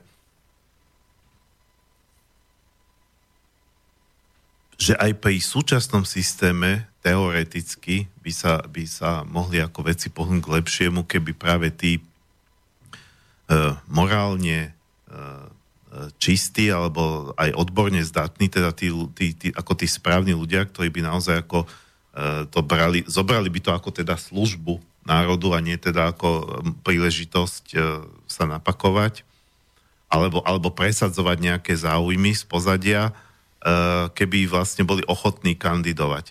To, to je akože jeden ten pohľad, že vlastne netreba meniť systém, len aby takíto prišli. Z druhej strany vlastne sa hovorí, a dokonca ja poznám aj štúdie, že, že politika, tak ako je dneska spravená, tak je vlastne doslova e, psychopato, psychopatujúcim prostredím, teda prostredie, ktoré vlastne pokiaľ človek naozaj nie je veľmi silná, vnútorne, vnútorne silná osobnosť, tak ho to zomelie. E, môžem povedať taký príklad, že, že, že, si, že si spomínam, ako, teda, ako dopadla celá pani Mezenská, aj teda z jej snahou byť kandidátkou na prezidentku a naozaj som mal možnosť sa s ňou osobne rozprávať na jednom stretnutí Slobodného vysielača a fakt som mal pocit, že tá žena to myslí úprimne, že naozaj za ňou nie sú žiadne kruhy a naozaj by chcel, ale to bola veľmi citlivá žena, ktorú to jednoducho zomlelo a ona, ona to nemala proste. Ako ísť tam do tej arény s tými levmi, tak a viem teda, že mnohí asi na to nemajú, si povedia, že teda aj by som išiel, ale čo tam budem robiť, hej, tak nestojí mi to za to, sa, keď, keď to tam teda prevažuje, prevažuje tam prostredie tých, tých vlastne psychopatov, sociopatov, bláznov tí, a tí, ktorí majú aj silné, silné vlastne lakte, majú silné pe- veľa peňazí za sebou, no tak čo ja proti ním pôjdem? Budem mať radšej pokoj a budem si to ako robiť. Čiže ja som si tým asi skoro zodpovedal na tú otázku. No to je tá rovnosť, rovnosť šanci, že vlastne tu nemajú ľudia rovnaké šance. Aby že čo by vlastne mala byť tá, to, to mala byť tá otázka, že čo by mala byť tá motivácia, aby teda takíto ľudia sa teda boli ochotní vôbec teda ísť do tej politiky? No motivácia by mala byť vlastne zmeniť túto spoločnosť k lepšiemu, aby proste nielen určité percento, ale ten potenciál je tu, aby si všetci ľudia žili spokojným a primeraným životom tomu, čo vedia a na akej pozícii sa proste v tej spoločnosti nachádzajú. A to samozrejme, to ani náhodou tu teraz nefunguje takýto spravodlivý, nazvime to spravodlivý systém. Takže je to presne o tom, že nie sú rovnaké šance pri uchádzaní sa o, o tohoto zástupcu o, občanov, o, či už teda v tých regionálnych parlamentoch a samosprávach, alebo teda v celonárodných. No a z toho vlastne ťažia tieto síly, ako si ich ty pomenoval. A ja si niekedy aj myslím, že tam sú zámerne takýto typ ľudí vyberaných, ktorí proste nemajú rodiny, sú nejakí divní, čo sa týka svojho života spoločenského a proste im nezáleží na ničom a s takýmito ľuďmi sa dá dobre manipulovať a najlepšie sú teda takí kandidáti, ktorí niečo v minulosti, niečo zlé urobili a proste sa to dá voči ním kedykoľvek vytiahnuť a použiť. Takže to, je, to, sú, to sú ideálni kandidáti pre tento systém, ktorý momentálne tu uh, vládne. No a samozrejme, že nájsť takých tých svedomitých a ľudí, ktorí majú čistý štít a tak, že je to podľa mňa veľmi ťažké dnes, lebo keď si uvedomíme, že všetci žijeme v nejakom blate a nejakom močiari, tak je veľký predpoklad, že veľká časť tých ľudí sa proste zašpiní v tej spoločnosti, keď tá spoločnosť týmto je tak nastavená a tak to žije, takže ale zase na druhej strane ne, ne, nevylučujem to, že dajú sa nájsť takíto ľudia, len tí zväčša nemajú ochotu sa zviditeľňovať a ísť, ísť proste do tej arény, aby nebolo prepierané ich súkromie a proste aby im neškodili. Vieme, že tu sú proste, tento systém má na to páky, či sú to už tie korporátne médiá, alebo tieto mimovládky, ktoré imitujú hlas spoločnosti, takže je to ťažké, no ale keď sa o to nebudeme snažiť, tak potom bohužiaľ, tak nechajme všetko tak a čakajme na osud, čo sa stane, alebo čakajme na zázrak, alebo na koniec sveta. Máme viacej možností. Hm. E, spomínal si slovanskú državu, alebo že teda z tvojho pohľadu by bolo ideálne, keby, keby vlastne Slovensko sa podobalo na tú slovanskú državu. Čo to vlastne bola tá slovanská država? Ak, aké to bolo usporiadanie? No to je vlastne to usporiadanie, ktoré naši predkovia mali v minulosti, že od, od toho rodu až po, po veľké územie, kniežatstvo, proste bolo to spravované určitým systémom. Tam každý poznal svoje zaradenie spoločnosti, svoju funkciu a proste bolo to tým prirodzeným výberom, že sa vyberali tie osobnosti, ktorí rozhodovali o tých menších komunikách, komunitách až po tú državu. A na čele državy bol kňaz, čiže knieža, ktoré teda tiež ho volila rada starších a proste sa zodpovedal e, svojimi činmi po, po tom určitom období, ako vládol, a samozrejme v prípade nejakého vojenského konfliktu alebo tak, tak boli, boli na čelo krajiny ustanovení aj títo e, vojenskí hodnostári a proste ľudia, ktorí mali zase e, skúsenosť e, v tejto oblasti. No a táto država, to bol taký ideálny stav, proste tam e, naša spoločnosť bola e, rozdelená, e, ja by som to nenazval, že na kasty, ale proste na určité komunity, ktorí, kde boli ľudia, ktorí boli na to predurčení, čiže boli tam, ja neviem, rolníci, boli remeselníci, e, boli vojaci, a boli ľudia, ktorí teda boli v tých radách, spravovali tú spoločnosť. A boli, boli múdrci, ktorí proste udržiavali posolstvo tej starej viery a proste dozerali na to, aby sa tieto princípy dodržiavali. A samozrejme, tí múdrci, to bolo len určité minimálne promile alebo percento z toho národa. Nemôže byť každý múdrc, čiže kto bol rolník, bol rolník, a kto bol remeselník, bol remeselník. A to je zároveň aj odpoveď na to, že aj v súčasnosti môžeme ťažko očakávať, že všetci ľudia sa budú zaoberať védami a duchovnom. Proste niektorých ľudí, niektorí ľudia nemajú o to ani záujem a chcú si robiť len e, svoje veci a e, spoliehajú sa na to, že proste tí predstavitelia v tom národe a v tej spoločnosti vedia, čo je dobré, a spravujú tú spoločnosť tak, aby sa, ľudia, aby sa ľuďom tam dobre žilo a aby sa dobre cítili. A teda ako základný princíp bol ten, že zrejme nebol, nebol teda človek ustanovený do tej funkcie na nejaké volebné obdobie, a, ale, ale teda bol odvolateľný, hej?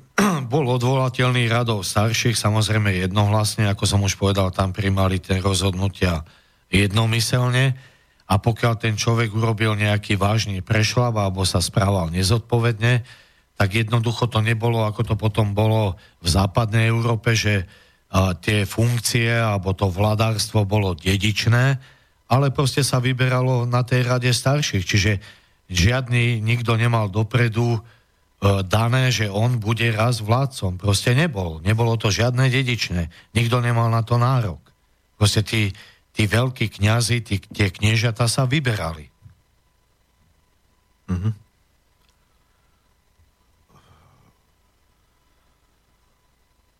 Mám taký pocit, že vlastne niekde v tom programe, neviem, či práve v tejto časti sa spomínal aj návrat k tým prirodzeným územným celkom, ako, ja neviem, Liptov, Spíš, tak oni vlastne prežívajú naďalej, ako ľudia to tak vnímajú, ale, ale nie je to územnosprávne členenie postavené na tomto princípe.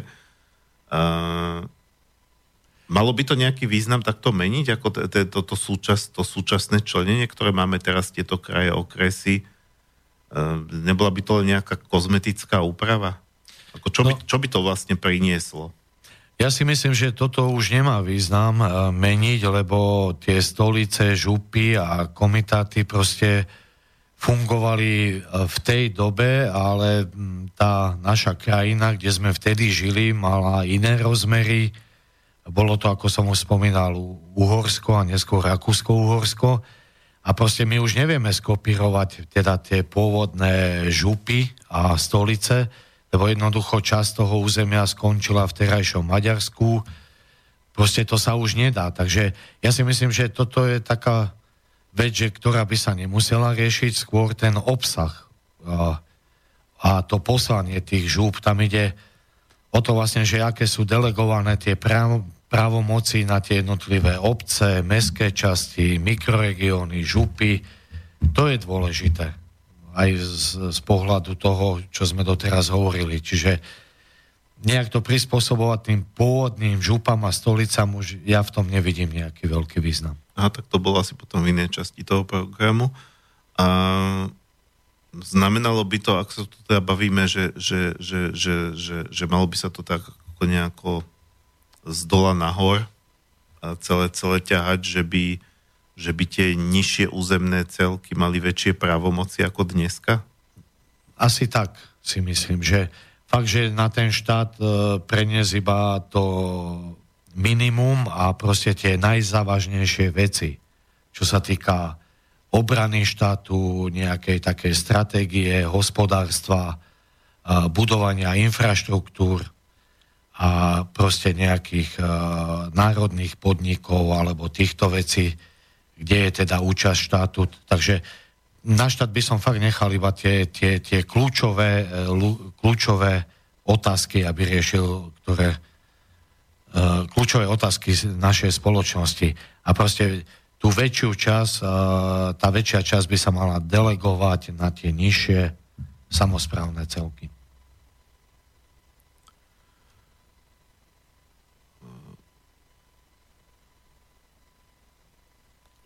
Keby sme chceli, aby sa, aby sa e, v tej spoločnosti niesol nejaký slovanský duch, alebo aby bola postavená na nejakých slovanských princípoch, m- malo by sa, mal by sa zmeniť, povedzme, aj právny systém, alebo, lebo, lebo to, to naše právo vychádza predovšetkým z rímskej tradície.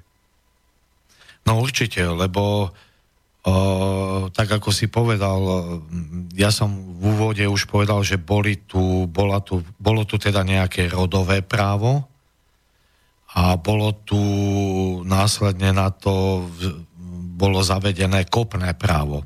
Vlastne kopné právo bolo zavedené preto, lebo už sa vyskytovali v našich mestách aj cudzinci.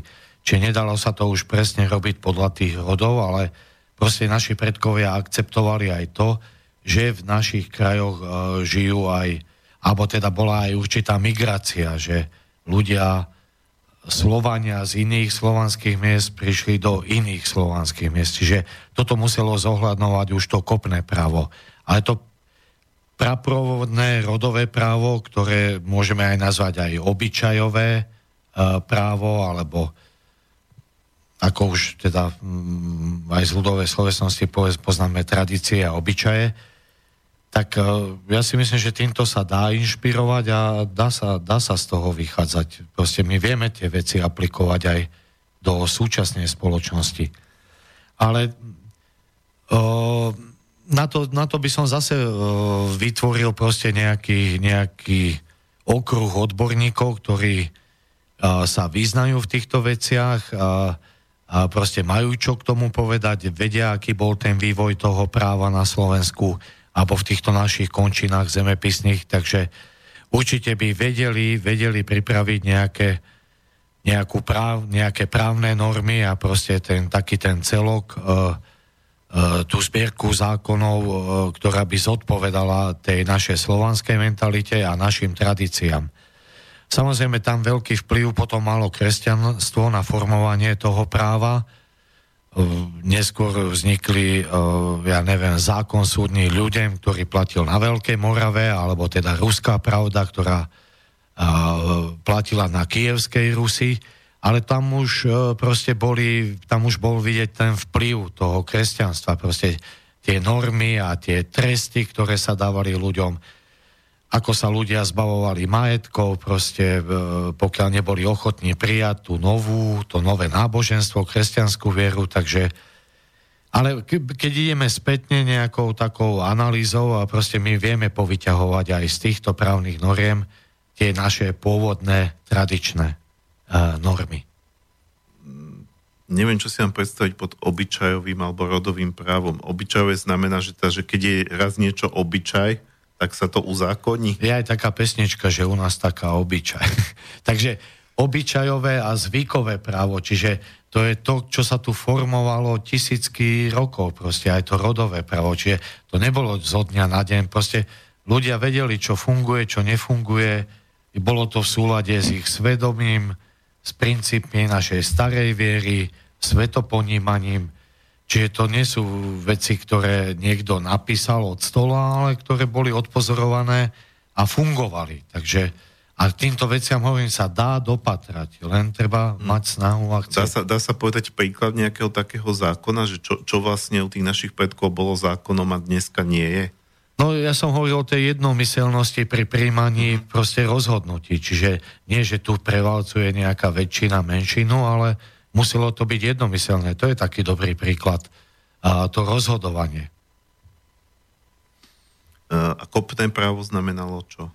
No kopné právo, ako som povedal, že to vlastne bolo zavedené už v našich občinách, keď prišli cudzinci do našich miest a obcí. Čo je samozrejme príklad. Čiže aby aj oni mali možnosť. Aj dnešného Slovenska. Áno, aby aj oni mali možnosť sa podieľať na tom živote spoločenskom.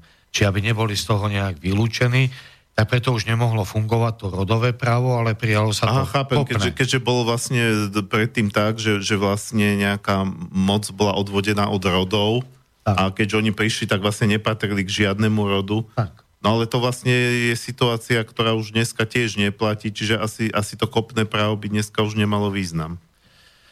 No, uh, ak je to len o tom. Ako určite sa to nedá ako aplikovať na dnešnú dobu ako nejaký celok, ale ja si myslím, že veľ, veľa vecami, a tie sme tu spomínali, sa vieme inšpirovať pri riadení uh, našej spoločnosti a našich tých obcí, miest.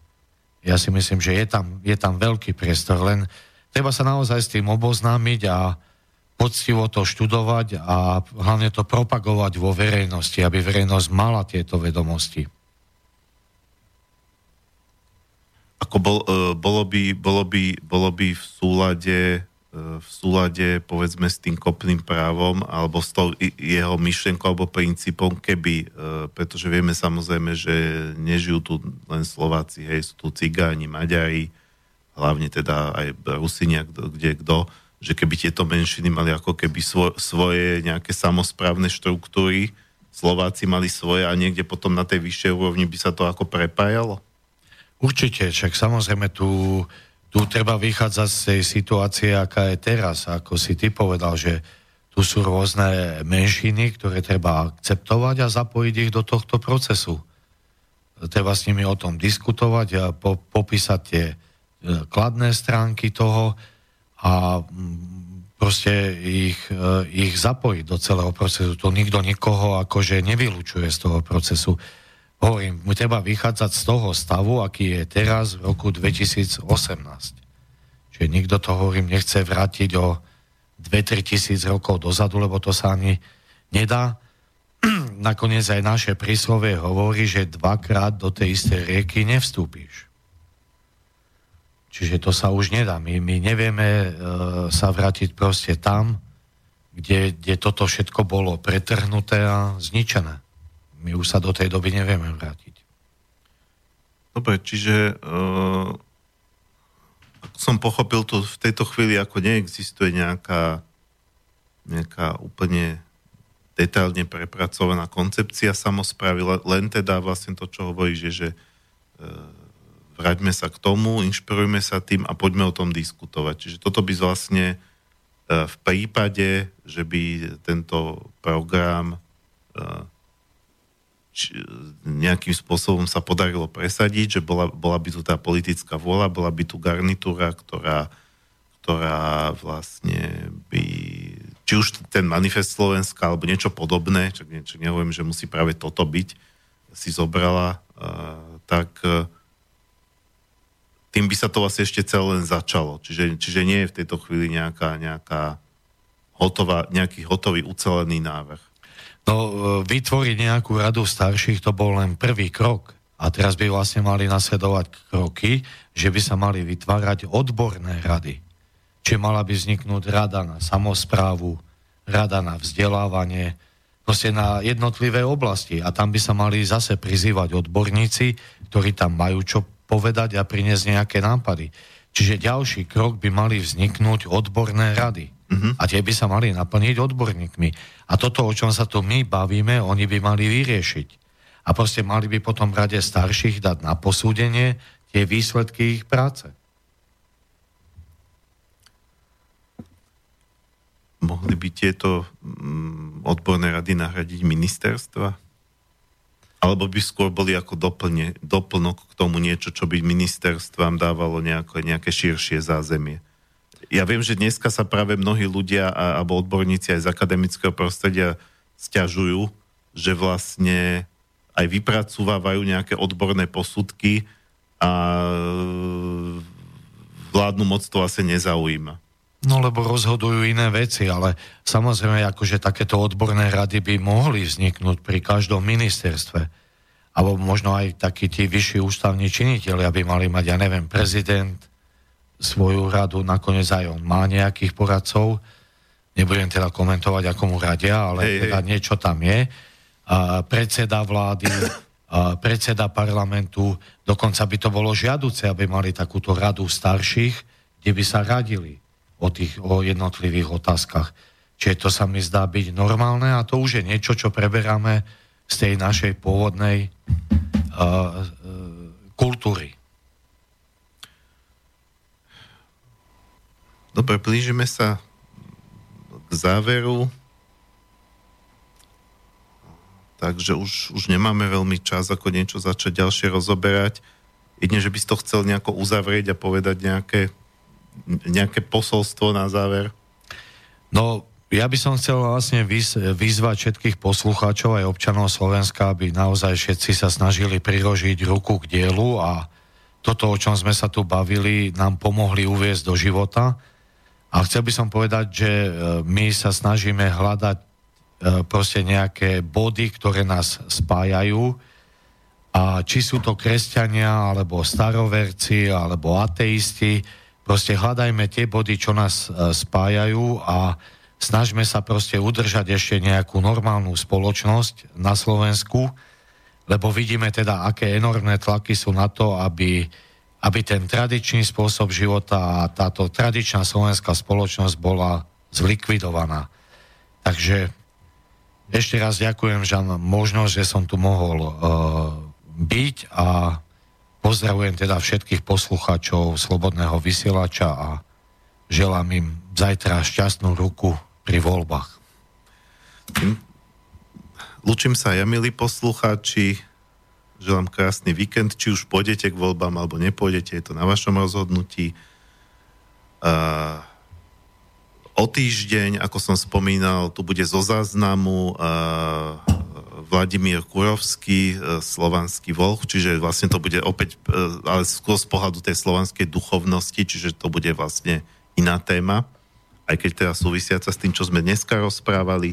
Uh, posledná skladba je od ruského interpreta, ktorý má také zvláštne, ozna- uh, zvláštne umelecké meno uh, Neuromonach Fetfán, skladba sa volá pod, pod drám lihko a to je, ako som hovoril, že ako to Rusi vedia kombinovať, úplne šialená kombinácia ruskej tradičnej hudby a západného štýlu drum and bass, či, čo, čo je ako taká tá tuc-tuc diskotéka, ale veľmi zaujímavá kombinácia, takže e, lúčim sa s vami a lúči sa aj Martin Bavolár.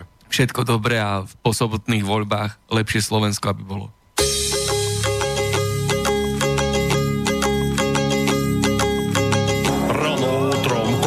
Солнце не взошло еще на небе, да не бьет мне свет в оконце, глаз открыть всего сложнее. Лишь в одном нашел спасенье, я дарю открытье вам, да с кровати встать скорее, в этом нам поможет драма. Ай да, ай да, хо, мне под драм вставать легко.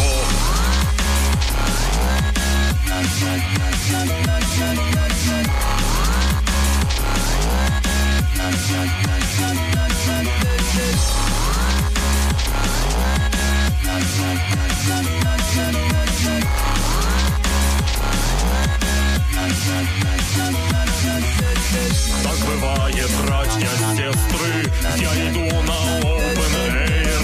Коль живу в лесу, то верст мне прошагать надо поновее.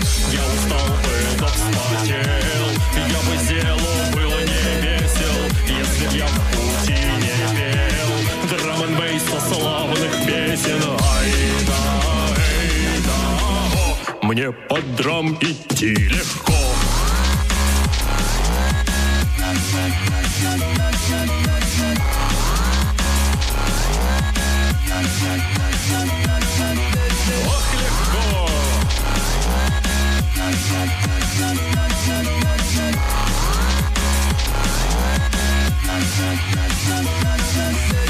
Прихожу я на событие, много драма, дивных пляс.